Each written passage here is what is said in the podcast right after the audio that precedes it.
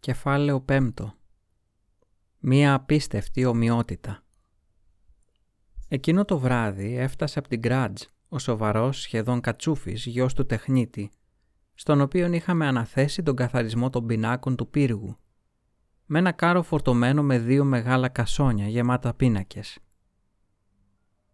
Είχε διανύσει δέκα περίπου λεύγες και όπως πάντα όταν είχαμε επισκέπτες από τη μικρή πρωτεύουσά μας, μαζευτήκαμε όλοι μαζί στη σάλα να μάθουμε νέα.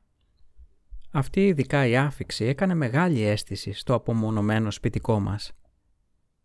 Τα κασόνια παρέμειναν στη σάλα και ο νεοφερμένος οδηγήθηκε από τους υπηρέτες να διπνήσει. Έπειτα, μαζί με μερικούς βοηθούς και κρατώντας φύρι, σκαρπέλο και κατσαβίδι, μας συνάντησε στη σάλα όπου είχαμε συγκεντρωθεί να παρακολουθήσουμε το άνοιγμα των κασολιών. Ο πατέρας μου διάβαζε από ένα κατάλογο που κρατούσε και ο τεχνίτης έβγαζε τον πίνακα που αντιστοιχούσε με τον αριθμό. Δεν ξέρω αν οι πίνακες ήταν πολύ καλοί, αλλά ήταν σίγουρα πολύ παλιοί και ορισμένοι πολύ αλόκοτοι. Μπορώ να πω ότι τους περισσότερους τους έβλεπα για πρώτη φορά, γιατί η σκόνη και η φθορά του χρόνου τους είχε σχεδόν σβήσει. «Υπάρχει ένας πίνακας που δεν είδαμε ακόμα», είπε ο πατέρας μου. Ψηλά στη γωνία είχε το όνομα όσο μπορούσα να το διακρίνω Μάρσια Κάνστάιν και τη χρονολογία 1698. Είμαι πολύ περίεργος να δω πώς έγινε. Τον θυμόμουν κι εγώ.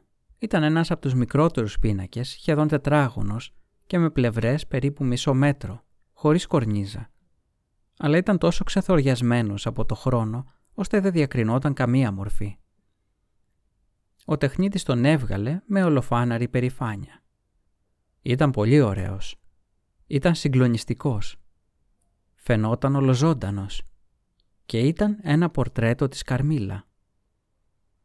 «Ω, Καρμίλα, αυτό είναι αληθινό θαύμα.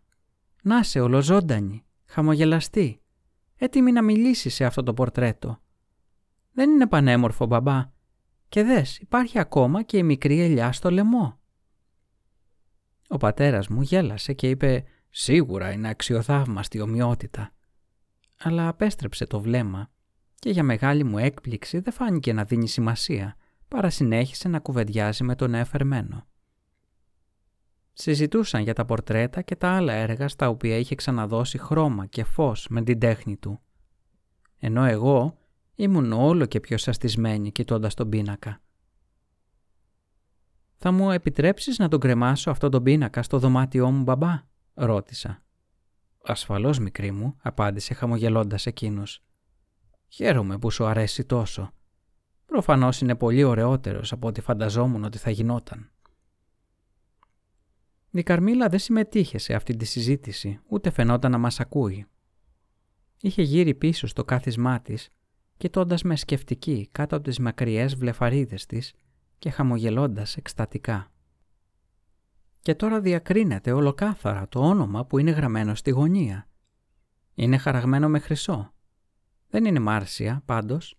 Το όνομα είναι Μυρκάλα, Κόμισα Κάρνστάιν και σε αυτό το μικρό διάδημα έχει τη χρονολογία 1698. Είμαι απόγονος των Κάρνστάιν, δηλαδή η μητέρα μου ήταν, της είπα. «Α», έκανε εκείνη άτονα, το ίδιο και εγώ, νομίζω. Πολύ μακρινή απόγονος. Πριν από πολλές γενιές. Υπάρχουν σήμερα Κάρνστάιν που ζουν. Κανένας που να φέρει το όνομα, πιστεύω. Η οικογένεια αφανίστηκε σε κάποιους εμφύλιους πολέμους πριν πολύ καιρό. Αλλά τα ερήπια του κάστρου τους απέχουν μόλις τρία μίλια από εδώ. Πολύ ενδιαφέρον, παρατήρησε εκείνη. Μα δες αυτό το υπέροχο φεγγάρι. Έστρεψε το βλέμμα της στο παράθυρο της άλλας που ήταν μισάνοιχτο. «Τι λες να κάνουμε ένα μικρό περίπατο στην αυλή και να κοιτάξουμε κάτω το δρόμο και το ποτάμι» «Θυμίζει τόσο τη νύχτα που ήρθες εδώ», παρατήρησα. Εκείνη αναστέναξε χαμογελώντας. Σηκώθηκε και αγκαλιάζοντάς με από τη μέση βγήκαμε στο πλακόστρωτο. Χωρίς να μιλάμε κατεβήκαμε αργά στην κρεμαστή γέφυρα όπου απλωνόταν μπροστά μας το υπέροχο τοπίο. «Ώστε σκεφτόσουν εκείνη τη βραδιά» με ρώτησε ψιθυριστά. «Χαίρεσαι που ήρθα» «Είμαι ευτυχής, Καρμίλα», απάντησα. Και ζήτησες να κρεμάσουν στο δωμάτιό σου τον πίνακα που βρίσκεις ότι μου μοιάζει. Μουρμούρισε με ένα στεναγμό, με τράβηξε πιο κοντά της και έγειρε το κεφάλι της στον ώμο μου. «Πόσο ρομαντική είσαι, Καρμίλα», παρατήρησα. Στοιχηματίζω ότι κάτω από τη μυστικότητά σου κρύβεται ένα σπάνιο ειδήλιο. Μου απάντησε με ένα φιλί. Είμαι σίγουρη, Καρμίλα, ότι είσαι ερωτευμένη, ότι αυτή τη στιγμή σιγοκαίει μέσα σου ο έρωτας, επέμεινα. Δεν έχω ερωτευτεί ποτέ κανέναν και δεν θα ερωτευτώ ποτέ, ψιθύρισε. Εκτός και αν ερωτευτώ εσένα. Πόσο όμορφη ήταν στο φεγγαρόφωτο. Είχε μία έκφραση ντροπαλή και αλόκοτη όταν έκρυψε βιαστικά το πρόσωπό της στα μαλλιά μου, αναστενάζοντας βαθιά και έκρυψε το τρεμάμενο χέρι της μέσα στο δικό μου. Το απαλό της μάγουλο έκυγε πάνω στο δικό μου. «Ω αγαπημένη, αγαπημένη», μουρμούρισε. «Ζω μέσα σου. Θα πέθαινες για μένα και σ' αγαπώ τόσο». Τραβήχτηκα από το μακριά της. Με κοίταζε με μάτια σβησμένα, χωρίς καμία έκφραση, ενώ το πρόσωπό της ήταν κάτοχρο και απαθές. «Έπεσε ψύχρα γλυκιά μου», με ρώτησε νησταγμένα. «Τρέμω σχεδόν, με πήρε ο ύπνος. Έλα, ας πάμε μέσα». «Φαίνεσαι άρρωστη, Καρμίλα, πολύ αδύναμη.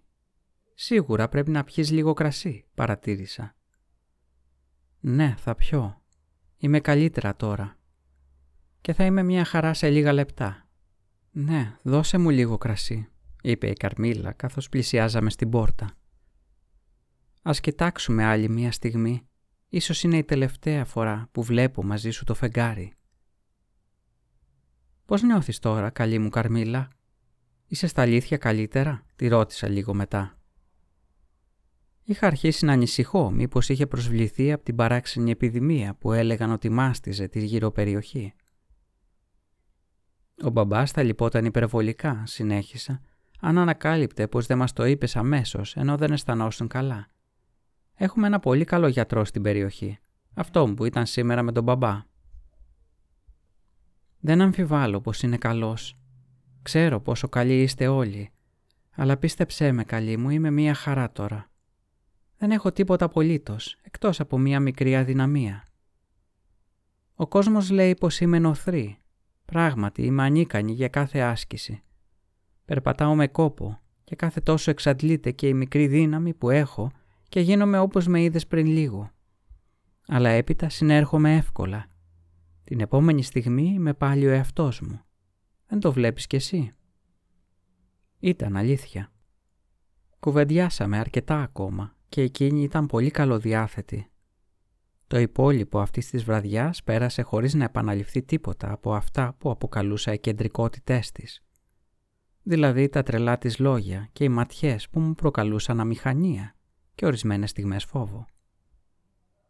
Το ίδιο όμως βράδυ συνέβη κάτι που οδήγησε τις σκέψεις μου σε μια εντελώς καινούργια κατεύθυνση και φάνηκε να ευνηδιάζει ακόμα και την οθρή φύση της Καρμίλα.